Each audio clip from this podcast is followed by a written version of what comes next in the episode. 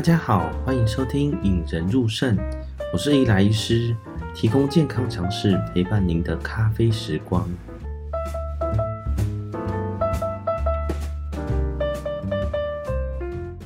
Hello，今天要跟大家分享的是关于之前艺人小鬼的新闻呐、啊，呃，就是综艺玩很大那个主持人之一啊，好不容易在今年初呢当上一个黄队队长。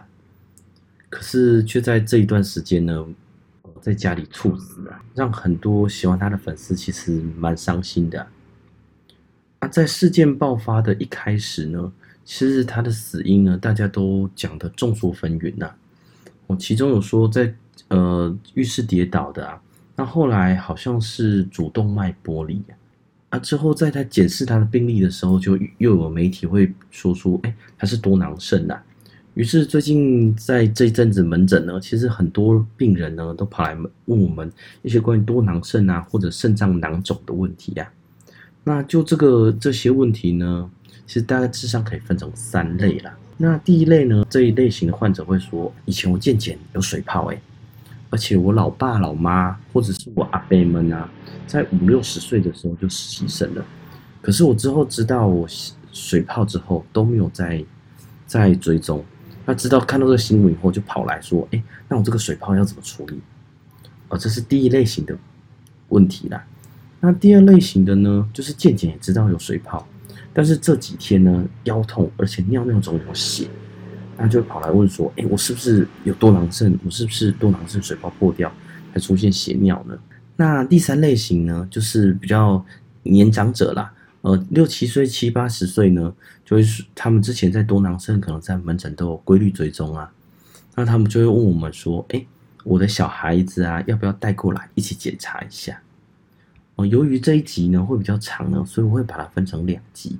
那在第一集的部分呢，会先跟大家介绍一下多囊肾的囊，就是囊肿、囊泡这个部分。那第二集才会开始跟大家介绍说多囊肾这个东西啦。那在今天呢，我会先回答到第一个问题，在下一集呢，我再回答第二、第三个问题。我们进一段音乐后再回来。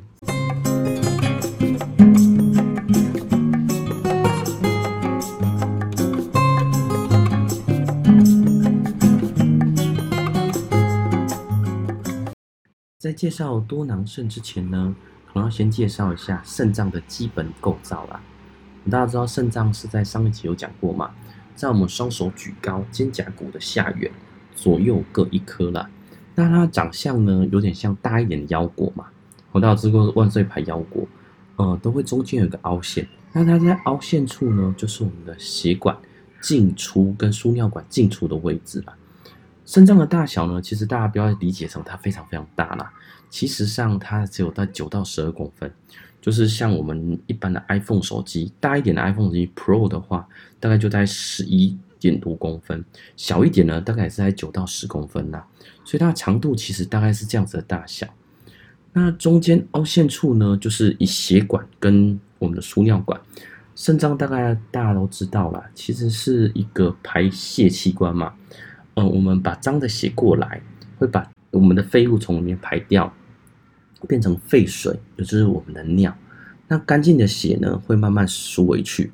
那把脏的血带过来呢，叫做肾动脉了，就是从我们心脏全身的血管到我们肾动脉，脏血进去，经过里面的滤网啊，帮这些东西会有废液排出来。那废液这些尿液呢，就是从输尿管一直排到我们的膀胱去。那干净的血呢，要再打回去全身嘛，就是肾静脉。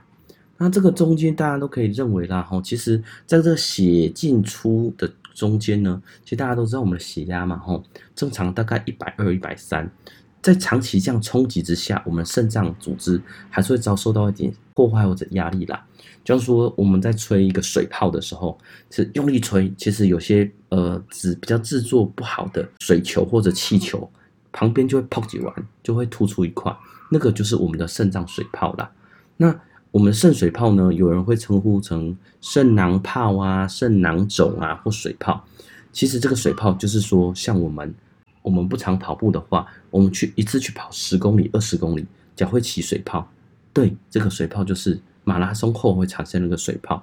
只是马拉松水泡是我们皮肤遭受到一些压力以后肿起来，里面其实是组织液。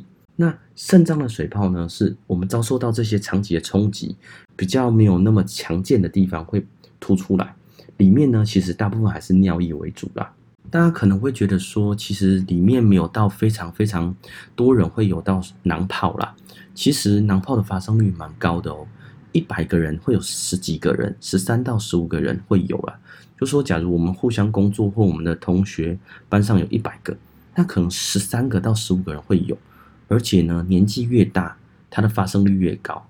例如七十岁以上的大家呢，其实有大概三十五趴的人会有啦，而且以男性为主啦。哦，就是男男生可能呃血压会比较容易偏高，或者是基因上面的不同，造成囊泡发生的机会越大。那一般囊泡呢，我们要怎么看它到底好或不好啦？那就像我们的水泡一样嘛，吼，我们要看两个，一个是水泡走出来，它的墙壁到底长得好不好；第一个是里面的水泡的成分到底好不好啦。那我们先说，我们一般诊断囊泡必须要从超音波下看嘛。超音波下看呢，会看到，哎，假如墙壁都很薄，而且都很均匀，没有凹凸不平，那我们会觉得这是一个单纯性的囊泡啦。哦，但是假如说它的墙壁，哎，非常非常厚，看起来就像遭受到呃压力以后，它凸出来的那个水泡变得很厚很厚的情况之下，我们会担心里面会长东西啦，就是长一些肿瘤，是大家最担心的。那第二个是里面的水。假如说开始混浊了，那大家当然会担心发炎嘛，甚至说里面有些血已经跑进去了，，low low，，而且有有结块的情形，那也会担心里面是不是有在长东西啦？那针对囊泡呢，其实大家也不用太担心啦，大部分的囊泡大概八成以上都是良性的哦，就是我们所谓的单纯性囊泡。例如说，像之前有一个患者，就是呃七八十岁了，其实他在三年前。他就肾脏左右两边总共有三颗水泡，那这些水泡呢，其实我们追踪了大概三年左右，其实大概都维持在一点二到一点五公分啦。大家可以理解成，呃，我们年纪越大了嘛，呃，年长者有些皮肤会皱掉，尿灌进去就变水泡，那这些水泡不会缓慢的长大，也不大会有恶性的可能性啊，这个我们就比较可以放心。还有一些年轻人呢，例如说，呃，四五十岁的来，发现他只有一颗水泡。但是这个水泡大概四五公分的，那追踪了大概半年以上呢，其实有长到六七公分，那再来到九公分以后，我们就又把水抽掉了，让它比较不会那么不舒服。也就是说，水泡呢，不见得要直接治疗了，一般小于三公分、一两公分，大概都是观察啦。我大概每年健康检查或者每年规律追踪做超音波，大概就没有问题了。那但是假如说蛮大的，已经到五到六公分。会建议到三个月做一次超音波，看它会不会长得太快。那但长得太快或者是太大的时候，例如说九公分、十公分啊，大家知道肾脏也才十公分左右嘛。那假如它已经大到一个程度，可能会压迫到我们肾脏，或直接有一些人会呃抱怨说腰部疼疼痛啊，或是在肾那个肾脏旁边已经有压迫到我们的胃部，会有一些症状出现了。那这个时候呢，就是我们可以做治疗的部分了。呃，一般的做法就是可以从里面抽取，让水泡变小。那当然还有还有时候会打一些硬化剂啊，让里面缩小以后不会再长大。那当然，脚太大或是太复杂的，可能会需要外科医师把这些比较大的囊泡拿掉。一段音乐后，我们马上回来。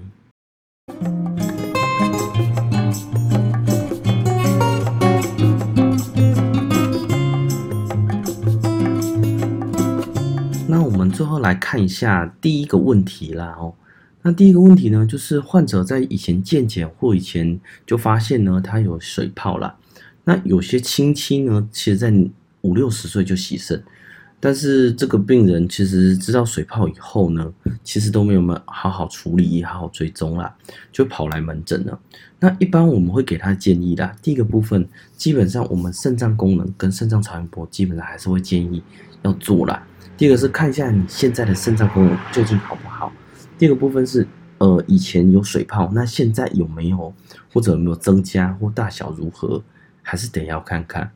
那第二个部分呢，假如说我们做出来呢，肾脏功能是良好的，但是你的水泡的确是有，可是并不大，而且只有很很一颗，或者只有一颗多或两颗的状况之下，我们建议三个月或半年追踪一次啦。但是，假如说你是一个很年轻人，四十岁以下呢，大概一颗我们其实追踪就好了。但是，假如说你是年轻人，两侧各一到两颗以上，我们会建议你要好好追踪，而且最好先问一下你的家人们有没有这个情形啊。